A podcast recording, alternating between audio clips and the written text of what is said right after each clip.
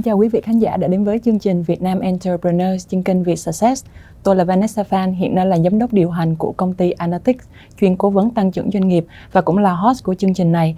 Và ngày hôm nay chúng ta sẽ bàn luận về một thị trường đang rất sôi nổi ở Việt Nam, đó là thị trường thẩm mỹ.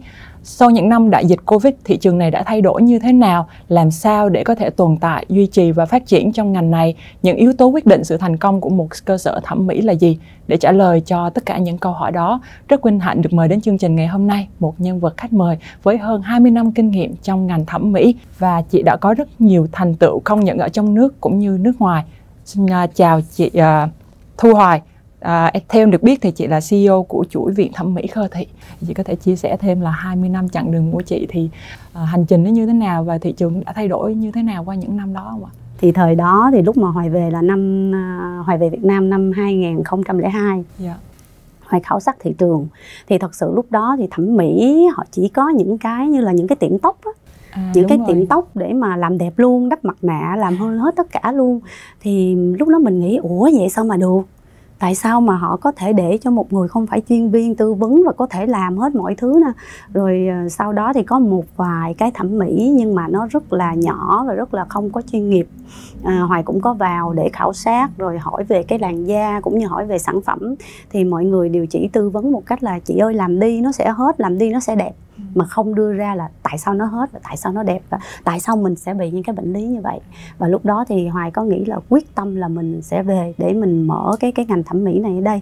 Hầu như ờ, lúc đó khách hàng ở cái thị trường việt nam hầu như là chỉ biết là tôi bỏ tiền ra và cô là người thẩm mỹ đó phải là người có trách nhiệm làm cho tôi đẹp hết.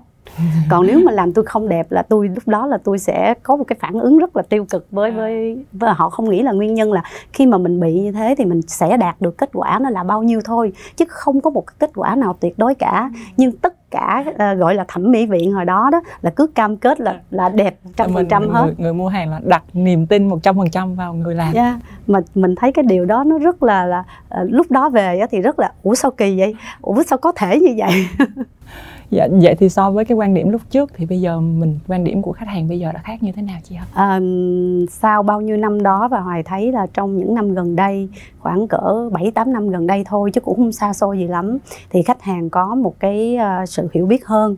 Khách hàng chịu khó lắng nghe mình tư vấn hơn và khách hàng uh, có hết đại đa số phân nửa khách hàng á là họ đã phải um, tìm hiểu trước rồi, tìm hiểu. hiểu tìm hiểu thông tin trước và họ cũng hiểu biết hơn khi mình nghe nói về cái công nghệ đó thì hầu như họ đã tìm hiểu qua rồi và còn một số khách hàng thì vẫn là về cái lòng tin của thương hiệu ừ. à, tin người nhân viên đó hay tin về một cái thương hiệu đó để họ đặt cái cái cái cái nhan sắc họ vào em thì em nghĩ là sau cái cái giai đoạn mà sau này là cái giai đoạn mà phát triển của internet rồi google rồi ừ. facebook rất là nhiều nên là thành ra thông tin nó sẽ dễ cập nhật hơn mình cần cái gì là sẽ có những cái người đi trước họ chia sẻ ừ. dễ hơn rất là nhiều theo em được biết á, là một vài người đánh giá là bây giờ viện thẩm mỹ là mọc lên như nấm luôn có người thì nói là cái ngành thẩm mỹ này nó cũng đang hơi bão hòa nhưng mà theo một số cái báo cáo thống kê thì họ đang đang nói là nó đang rất là tiềm năng vậy theo quan điểm của chị Hoài thì chị thấy như thế nào ạ? Thật ra thì mỗi ngày thông tin có bao nhiêu cái thẩm mỹ viện đóng cửa và bao nhiêu cái thẩm mỹ viện mở cửa thì à, trong chuyên ngành thì mọi người chắc chắn là đều cập nhật tới.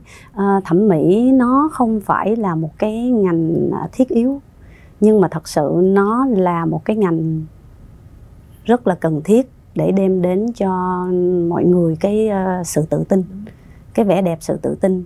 Và thậm chí cả những cái việc mà khi người ta stress, người ta cũng muốn đi làm một cái gì đó mới cho mình như đơn giản nhất là như chị em mình có khi stress quá chị em mình cũng muốn đi nhuộm một cái tóc khác hay muốn đi đi cắt một cái tóc khác như vậy thì làm đẹp nó cũng như vậy.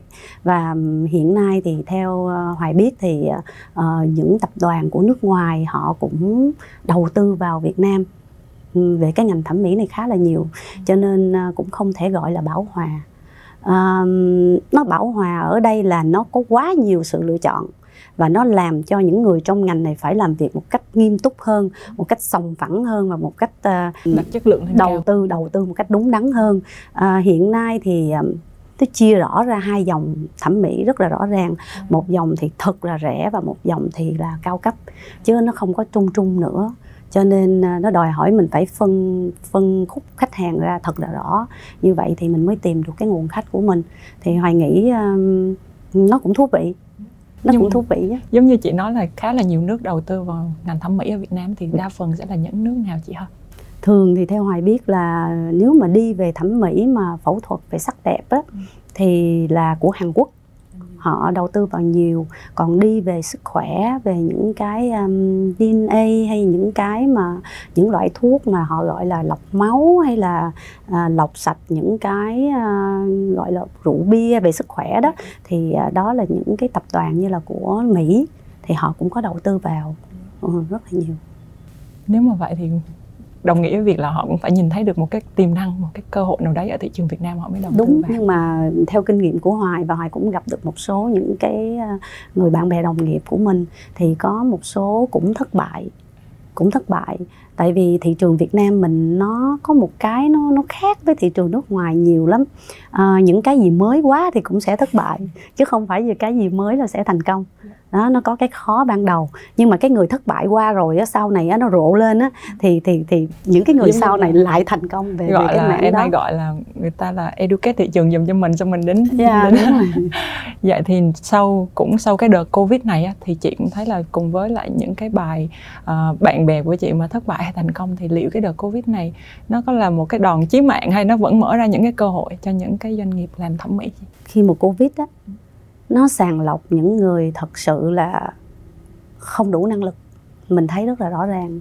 Không đủ năng lực về tài chính không đủ năng lực về vận hành không đủ năng lực về kinh nghiệm nó rất là nhiều thứ để mà làm cho cái cuộc chơi này nó loại bỏ những những những người yếu đi. Và những người mạnh là nó mạnh về tất cả về công nghệ về tài chính về kinh nghiệm của họ đã quá lâu ở, ở cái thị trường này rồi. Và họ biết cách làm sao để mà họ sắp xếp họ xoay chuyển tình thế. Cho nên um, sau khi dịch á, thì thị trường thẩm mỹ lại sôi nổi trở lại.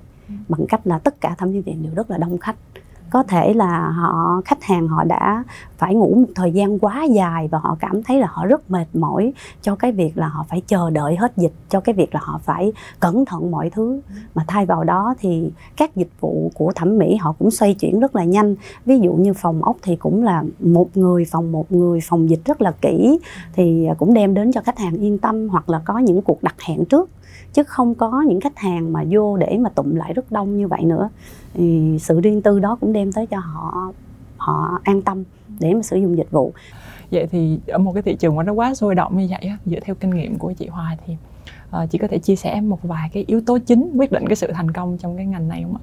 thứ nhất là nắm bắt về cái uh, nắm bắt kịp thời về nhu cầu thị hiếu thứ hai là về cái cách quản trị quản trị nội bộ và thứ ba là về tài chính tài chính phải vững thì ba yếu tố đó vẫn thì mình mới có thể giữ được cái doanh nghiệp của mình. À, nói sâu hơn một tí thì cái ngành thẩm mỹ này nó không có một cái nơi mà đào tạo chính quy cho những cái nhân viên cấp cao.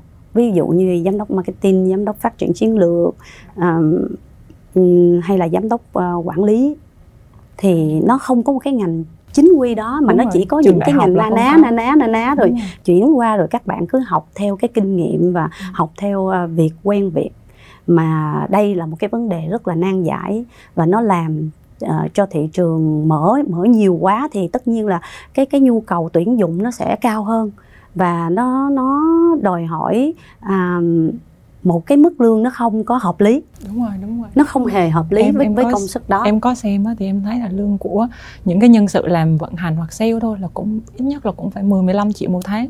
Mà bác sĩ thì phải 100 200 triệu là chuyện bình thường. Không 10 15 triệu đâu chỉ cần một nhân viên sale một nhân viên sale mà bằng cấp bình thường thôi. À, họ cũng đã đòi hỏi một cái mức lương một cái thu nhập nha. Một cái thu nhập khoảng 50 60 triệu họ còn chưa hài lòng nữa. Cho nên để làm sao mà để cho tư duy và mọi thứ ở trong công ty họ hiểu được á, là một cái điều rất là nan giải. Ví dụ công ty mình đi thì cái cái mục tiêu của mình là mình muốn xây dựng làm sao để mình để thương hiệu đó lại cho sau này. Nó sẽ là một cái thương hiệu về chất lượng uy tín về đạo đức về mọi thứ mình phải chuẩn ví dụ khách hàng vào mình không thể khi người ta có nhu cầu A mình không thể nói nhu cầu B hay C hoặc người ta hỏi nhu cầu B C mà thật ra nhu cầu người ta là A mà mình vẫn bán luôn mình vẫn làm luôn vì cái mục tiêu lợi nhuận của mình thì cái điều đó là không phải mục tiêu của của, của công ty của mình.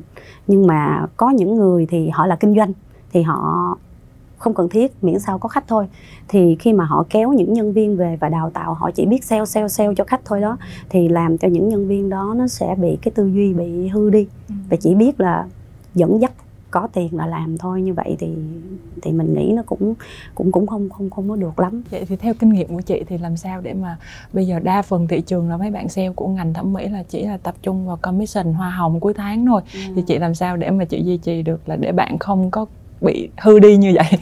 Cái điều đó là cái điều mà mình à, phải thỏa thuận ngay từ đầu. Tại vì mình sẽ không có đưa ra một cái mức lương sàn mà mình chỉ bảo, mỗi lần mà mình phỏng vấn á, thì mình hay bảo là với nhu cầu thu nhập của các bạn tầm bao nhiêu một tháng thì các bạn cảm thấy là tôi hài lòng và tôi ổn định cuộc sống của tôi.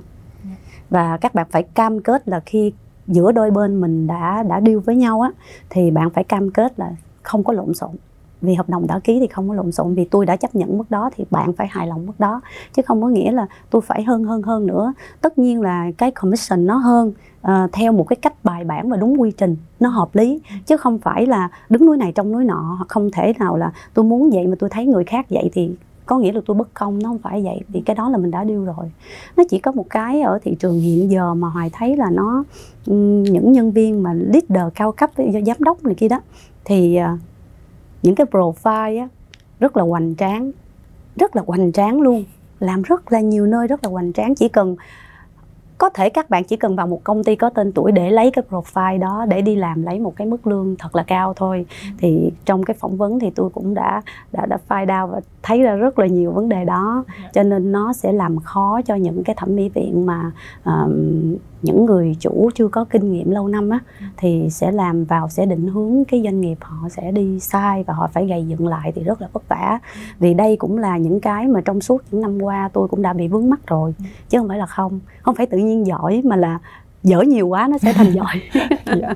từ cái sai mà miễn đừng có sai lại thì mình đúng sẽ rồi. tìm ra một cái cách nào đó đúng đúng không đúng. chị tiện thể đang nói chuyện về câu chuyện con người ừ. còn đội ngũ bác sĩ thì sao chị em thấy là cũng là một cái nhóm nhân sự rất quan trọng của các cơ yeah. sở thẩm mỹ bác sĩ thì không phải là dễ để mà quản lý đúng không vì họ là những người mà uh, chuyên quản lý và họ có một cái thời gian dài họ sống trong một môi trường trong cộng đồng của họ cũng có uy tín nhất định yeah, rồi. À, và tôi cảm thấy là quản lý con người không có cái gì khó bằng cái cái tấm lòng của một con người mình phải là người cho đi trước.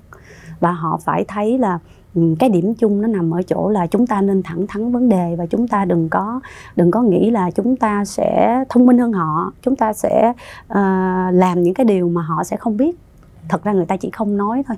Và lúc nào mình cũng đứng vị trí người ta mình nghĩ là người ta sẽ nghĩ gì. Cho nên cái vấn đề đó thì um, thường thì tôi hay hay nói thẳng về những cái mà sự tính toán của mình những cái sự chia sẻ để cho các bác sĩ đều hiểu rằng là um, họ họ tất nhiên họ sẽ hiểu được một chủ doanh nghiệp với một chủ doanh nghiệp khác. Khi mà họ va chạm hàng ngày á thì họ sẽ hiểu được mỗi người tánh tình như thế nào. À, ừ, tôi thấy được là ừ, cái đồng lợi nhuận á khi mà mình biết sử dụng nó thì nó đem đến cho mình rất nhiều thứ mà nó bình an trong cái công việc của mình còn hơn là mình giành giật thêm từng đồng mà mình cứ phải mỗi ngày đi giải quyết những cái vấn đề rắc rối về tiền á thì uh, nó không phải là một cái nghề mà người ta gọi là nó thư giãn hay là cái nghề làm đẹp tại bản thân mình mà trong lòng của mình ngày nào cũng rối bời vì tiền bạc rối bời vì con người hết thì cái đẹp đó nó cũng chẳng có toát ra được từ mình thì làm sao mình đem đến cho khách hàng của dạ, mình được em hiểu yeah. Dạ. theo chia sẻ của chị thì em cảm thấy là đối với bác sĩ mình cảm thấy giống như là những cái người đồng đồng hành với mình là nhiều hơn là không phải cái mindset là mình tuyển người mình thuê người mà là những người đồng hành sẽ đi đường dài. Mình vừa nghĩ cho họ thu nhập mình còn vừa phải nghĩ cho họ là cái đường để họ phát triển chuyên môn. Vậy thì một cái câu hỏi khó ở đây là nếu mà mình có mức độ gắn kết với lại bác sĩ như vậy thì liệu làm sao để mình có thể quản lý cái chất lượng chuyên môn trong cái quá ừ. trình bác sĩ làm? Nguyên một quy trình nó sẽ rất là nhiều bước. Thì mình càng thân thì mình càng khó để ràng cái chất lượng mình càng khó bắt người ta vô quy trình. Thì chị chị có thể chia sẻ thêm về những cái kinh nghiệm trong cái quản lý à, chất lượng? cái này nó đòi hỏi chuyên môn của một người quản lý cấp cao nữa. Ví dụ như là hoài là một người quản lý trực tiếp với bác sĩ. Tại vì chỉ có tầm mình thì nói chuyện bác sĩ mới mới mới nghe được thôi. Còn như những nội quy quy định gì thì có thể nghe từ nhân viên phía dưới nó như vậy. Thì tất nhiên mình cũng phải có sự học hỏi của mình. Tất nhiên là mình không có bằng cấp để cầm dao kéo hay để mình làm gì. Nhưng mà những tài liệu những cái thứ mình mình đọc và những cái mà bác sĩ đang thực hành mình phải xem. Và lâu dần cái thời gian nó sẽ dạy cho mình rất là nhiều kinh nghiệm. Kinh nghiệm từ những bác sĩ giỏi và từ những bác sĩ bác sĩ dở để mình mình phân biệt ra được. À, kể một câu chuyện vui là có một lần có một lần có một vị bác sĩ là có xin việc để làm ca phẫu thuật làm về phẫu thuật ngực. Và hoài à, thường hoài check bác sĩ bằng cách là bác sĩ cứ chọn khách của bác sĩ. Tới cái ngày nào mổ ở bệnh viện nào thì mình sẽ lên để mà mình xem mình sẽ lên để mình xem. Thì lúc đó hoài lên thì um, không hiểu sao mà mình có một cái thần là hở ai gặp mình thì họ hay hay bị rung hoặc hay bị khớp không biết. Thì có thể là ngay, ngay bữa đó bác khớp chứ nếu mà bác đã tay nghề như vậy thì bác cũng giỏi.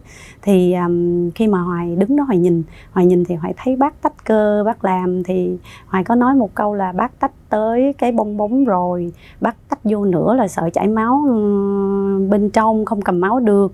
Thì lúc đó bác sĩ ông đổ hết mồ hôi hột đổ thì bác sĩ không ông ngờ là chị hiểu ông nghĩ như sao thế. mà sao mà biết như vậy thì uh, thật sự thì sau đó thì mình với bác sĩ không có làm việc dạ. nhưng mà vẫn nói chuyện và sau gặp bác thì bác nói là thật sự bác rất là, là, là ngại và quê luôn á bác nghĩ là không ngờ bác bị nhắc vậy nó không phải đâu tại vì uh, làm lâu nói là hoài nói là hoài xem lâu và nhiều và làm lâu có đọc tài liệu rất là nhiều và coi youtube coi tùm lum hết cho nên cũng khá lành mà hoài cũng nói là chắc là ngày đó bác sĩ hơi run cho nên như vậy chứ làm sao mà tay nghề lại không ấy được. Yeah. Dạ. yeah. như chia sẻ của chị thì em hiểu là cái nghề này không phải là mình cứ có tiền có vốn rồi có quản lý mà mình làm được mà mình phải thật sự rất là hiểu sâu. Và mình có một cái sự đam mê để mình nghiên cứu mình tìm hiểu mà nó luôn cập nhật. Em thấy mỗi ngày là ra công nghệ mới. Kinh nghiệm cho các anh chị quản lý của các cơ sở thẩm mỹ là phải có quy trình rất là rõ ràng. Từng bước từ trước khi chuyển à, trước khi mổ tạm gọi là vậy đi cho tới khi trong rồi sau rồi đánh giá hiệu quả. Đúng không chị vậy thì à, ờ, những cái ví dụ như là những cái nhỏ hơn mẫu thì nó tương đối lớn, những cái nhỏ hơn như là những cái à, nhỏ thì những cái đó quy trình mình mình có phải tự chị làm không? Hay là mình có thể có quy chuẩn để cho các cái bạn quản lý có thể quản lý giúp?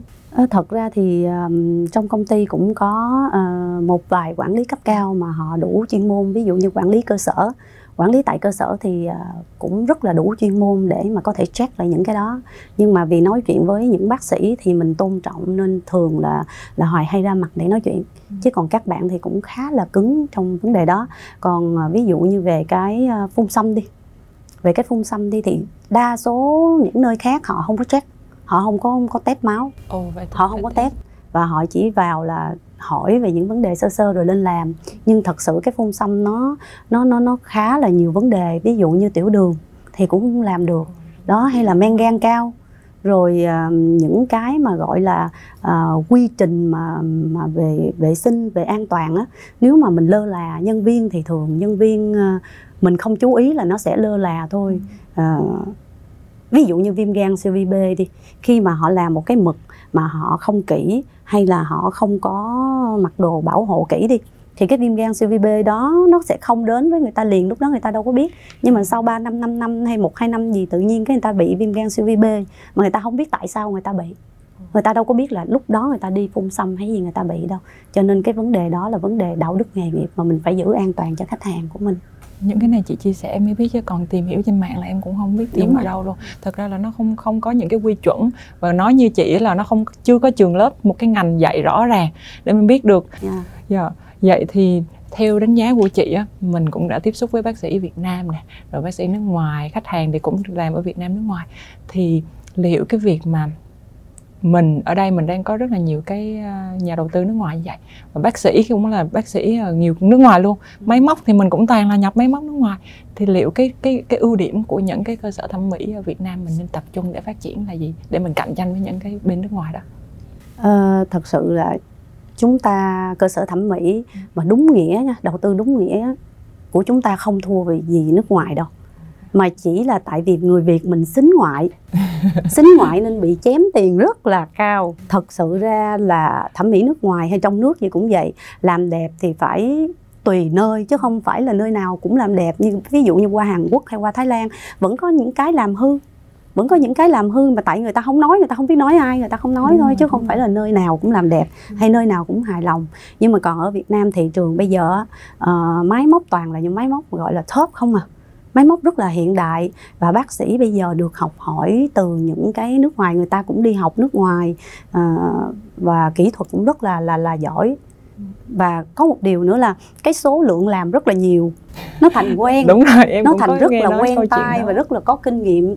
Thì uh, hoài nghĩ không thua gì hết.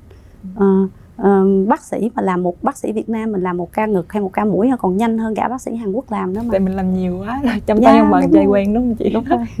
ngoài ra thì ngoài chuyện bác sĩ thì về câu chuyện máy móc thì sao chị? Máy móc thiết bị thì em thấy đa phần là mình đang em có biết sơ sơ là nhập ở Hàn Quốc Singapore nhưng mà bây giờ nó nhiều quá em cũng không biết là bây giờ một cấp độ người tiêu dùng làm sao mình biết hoặc là góc độ người mới mở cơ sở thẩm mỹ làm sao biết được chọn cái máy nào. Ừ. à, nói về cái này thì nó cũng hơi tế nhị cho những người trong ngành một tí. Thì cái đó là cái độ chịu chơi của của những người chủ doanh nghiệp họ đầu tư thôi. À, ví dụ như là à, máy móc á, thì từ hồi thời mười mười mấy năm trước lận những cái máy mà top mà nó ra đó là chỉ có máy là của Israel nè máy là của Đức nè của Mỹ nè. Đó là những cái cái cái nước đó là nó ra sản xuất ra những cái máy mà hồi xưa là, chỉ hồi xưa là những cái máy mới máy đỉnh nhất thôi. Thì uh, sau này là có thằng Trung Quốc nó ra. Thằng Trung Quốc nó ra và sau này thì tới bắt đầu là tới thằng uh, Hàn Quốc và Singapore. Ừ. nhưng mà Hàn Quốc Singapore thật sự là nó đi một vòng lộn lại ý chị là sao ta? nó đi một vòng Trung Quốc rồi nó lộn lại à em hiểu. là nó những máy in đó là khá là nhiều là khá máy là mặc nhiều. dù là vẫn gắn mát Hàn Quốc nhưng mà là sản xuất ở Trung Quốc thì biết là bây giờ tất cả thế giới họ đều đóng gói này kia ở Trung Quốc khá là nhiều và có những cái nơi họ sẽ đi một cái đường vòng và mình là những cái người mà làm lâu năm việc chơi hệ máy móc lâu năm rồi đó mình nhìn sơ qua là mình biết anh đừng có mà chơi cái màu với tôi hay từ cái vỏ hay từ cái kiểu dáng hay là nhìn từ cái, cái mình cách biết là liền, đúng mình nhìn mình biết liền Giống cái, cái, cái, cái với hàng phát đúng không? Đúng rồi. Cái form nó có chắc chắn hay không là mình biết liền. Cho nên bây giờ nó khá đau đầu một cái là uh, ví dụ như một cái máy Therma hay là máy Ultrabi là một cái máy ở thị trường thế giới bây giờ nó rất là đỉnh. Uh, không ai qua nó cả. Nhưng có những cái nơi là cái giá nó thấp ơi là thấp. Có những cái nơi thì giá là họ thấy chênh lệch quá nhiều. Và họ nghĩ rằng là ô tại sao chênh lệch quá nhiều? Thì cơ sở mình cũng thường bị như vậy. Và mình phải đi giải thích điều đó. Nhưng mà giải thích điều đó thì trong tâm tư của họ tư tưởng của họ nghĩ là ồ mấy đứa sale mà đứa nào mà lại chả nói hay. Đó nhưng mà thật sự khi cái kết quả đem đến thì bạn sẽ biết rằng là cái nào là cái cái xịn và cái nào là cái cái giả liền. Thì thị trường bây giờ đang loạn lên như vậy. Và mình à, có một cái số khách hàng nhất định á à, mình làm về kết quả tốt cũng như nơi mình làm những cái máy đó phải là bác sĩ làm chứ không thể nào là chuyên viên làm được hết á. Nó đòi hỏi về hiểu về những cái cái cái cơ chế của da và máy nó rất là cao cho nên nếu mà một vị bác sĩ mà làm full time bên mình là cái giá nó phải khác rồi. Và một cái máy cao cấp là cái giá nó phải khác rồi cho nên nó không thể nào thấp xuống. Thì mình thường nói với khách hàng là nếu cái gì mà nó trên lệch một vài đồng thì mình không cần suy nghĩ. Nhưng nếu cái gì nó trên lệch nhiều quá thì không có cái gì ngon bổ rẻ cả mình phải đặt một cái dấu hỏi to tướng là tại sao nó quá rẻ để mình cân nhắc trước khi mà mình làm. Có thể ngắn gọn là mình hầu hết là sẽ chọn những cái máy ở Đức Mỹ châu Đúng Âu. rồi chọn những cái máy châu Âu vì những cái máy đó nó được uh, ờ, FDA chứng nhận nè. Ừ. và họ cũng có một quá trình rất là dài để mà họ test máy họ trải nghiệm lên bao nhiêu khách hàng. Và khi mà họ qua đó một cái máy qua đó là mình đòi hỏi họ phải là train cho đội ngũ bác sĩ của mình. Và khi train thì họ phải cấp những cái bằng cấp à, của hãng Kiểm của họ luôn. và cấp bằng cấp rõ đúng ràng. rồi chính hãng của họ luôn. Thì như vậy thì nó mới an toàn cho khách hàng của mình. Ngoài những cái yếu tố như là về chị vừa chia sẻ là phải phải training rồi phải có thi rồi cấp bằng cấp. Thì ở góc độ mình đi mua máy, những cái cái anh chị muốn mở cơ sở thẩm mỹ thì còn phải chú ý những cái điều gì nữa. Tại vì em thấy đem một cái máy từ nước ngoài về Việt Nam nó cũng không phải chuyện đơn giản đúng rồi. À, tất nhiên là cái nguyên lý cơ chế của máy đó là một cái cái kinh nghiệm và cái học hỏi của mình. Như ở trong bước nhiệt bước sống nó cần làm cái gì nó có cái gì thì nó qua quá trình mình đã làm việc rất là lâu rồi. Nên cái cơ chế nguyên lý của máy thì mình vẫn biết. Mình vẫn biết và khi nó cập nhật cái gì lên cái công thức gì lên cái cơ chế gì lên nguồn điện gì hay là nguồn bước sống gì thì tại sao nó có một cái tác dụng cao hơn nữa thì cái đó thì mình cũng biết và thông thường những cái hãng uy tín á, thì người ta sẵn sàng người ta sẽ có bác sĩ của hãng train về họ đưa về đây.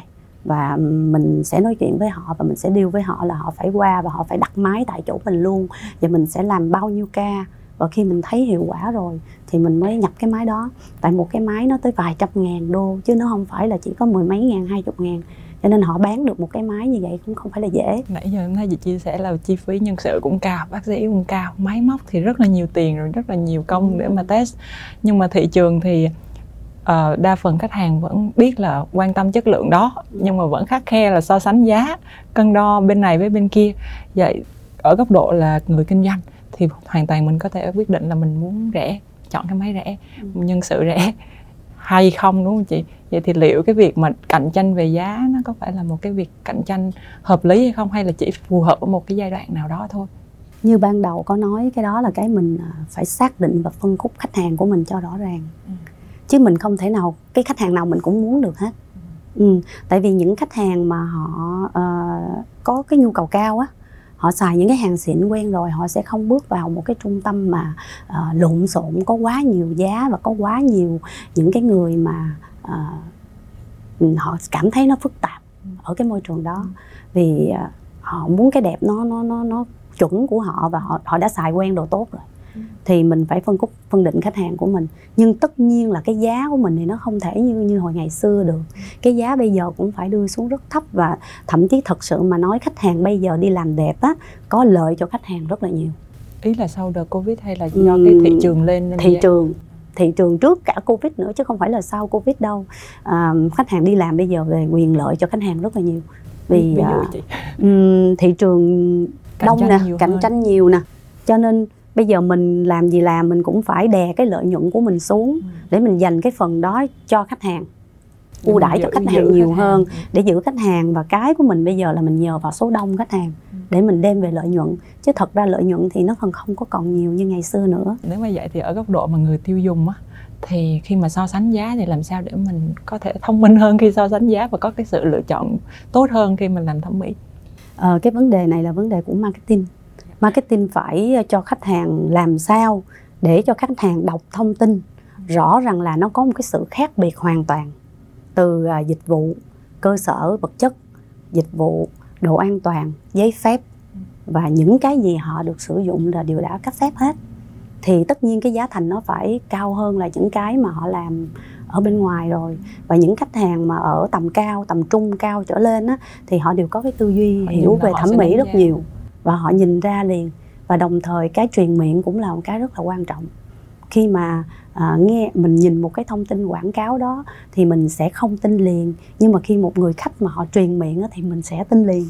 Cho nên cái đó là một cái cũng là một cái uh, rất là là là quan trọng trong vấn đề marketing. Em có một cái, cái tò mò. Giả sử là em uh, một cái nhà đầu tư nào đó có nguồn lực về vốn rất mạnh và có về nguồn lực nhân sự những người đã có kinh nghiệm quản lý rất ok. Nhưng mà lúc bắt đầu á thì liệu họ có nên đánh ẩm phát mở 10 cái cơ sở hay là họ vẫn phải bắt đầu từ một cái một hai ba bốn? Một nhà đầu tư vào. Đúng rồi giả sử. Họ tại em đang phân cái... định giữa là đổ tiền ập một phát mở luôn 10 cái để tạo thương hiệu à. tạo tất cả mọi thứ. Xong rồi bắt đầu từ đó mới làm tiếp. Còn một bên đó là mình đi từ từ và mình tạo thương hiệu từ từ. Nó hai chiến lược hoàn toàn khác nhau chị. Đúng hai chiến lược hoàn toàn khác nhau. Nhưng mà hãy nghĩ là um, nếu là mình là nhà đầu tư nha thì nếu mình không lấy thương hiệu không lấy một cái brand nào nổi tiếng hết á thì mình sẽ làm một cái trước. Mình sẽ lấy kinh nghiệm.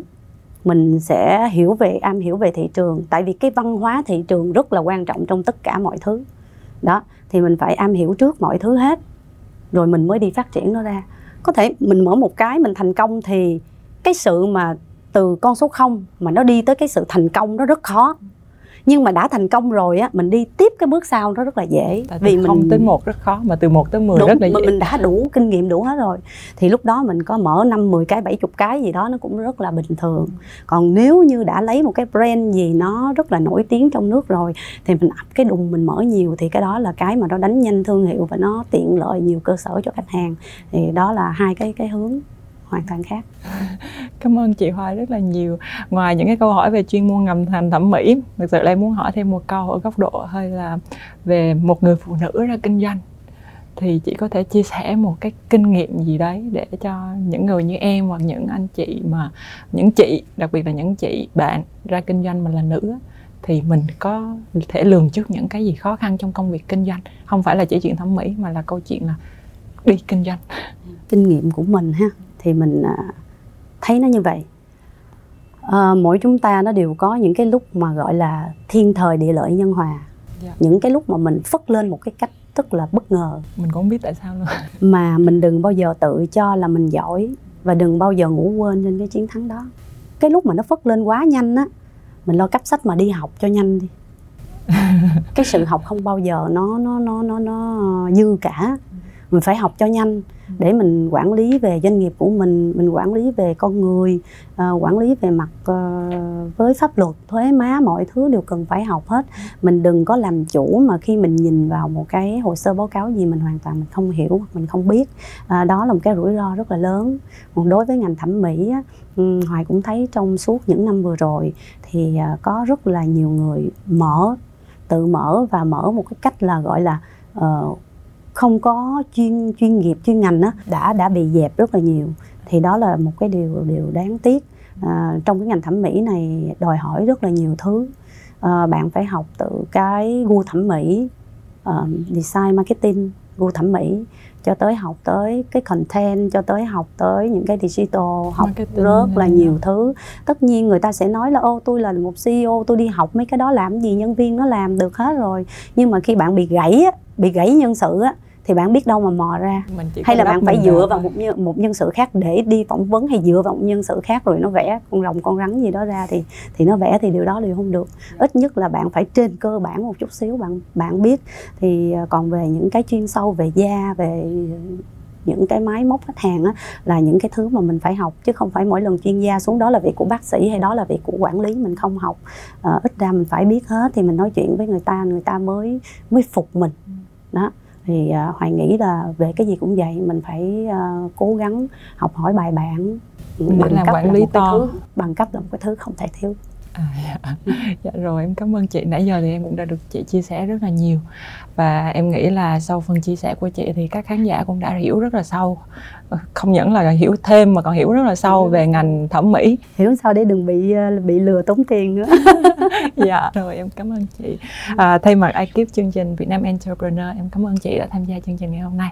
Chương trình chị hỏi rất là nhiều ạ cảm ơn em và cảm ơn tất cả các khán giả đã xem chương trình. Xin cảm ơn tất cả quý vị khán giả đã theo dõi chương trình đến tận giờ phút này. Nếu có bất kỳ câu hỏi hay thắc mắc vào về nội dung chương trình hãy vui lòng để lại bình luận phía dưới video này.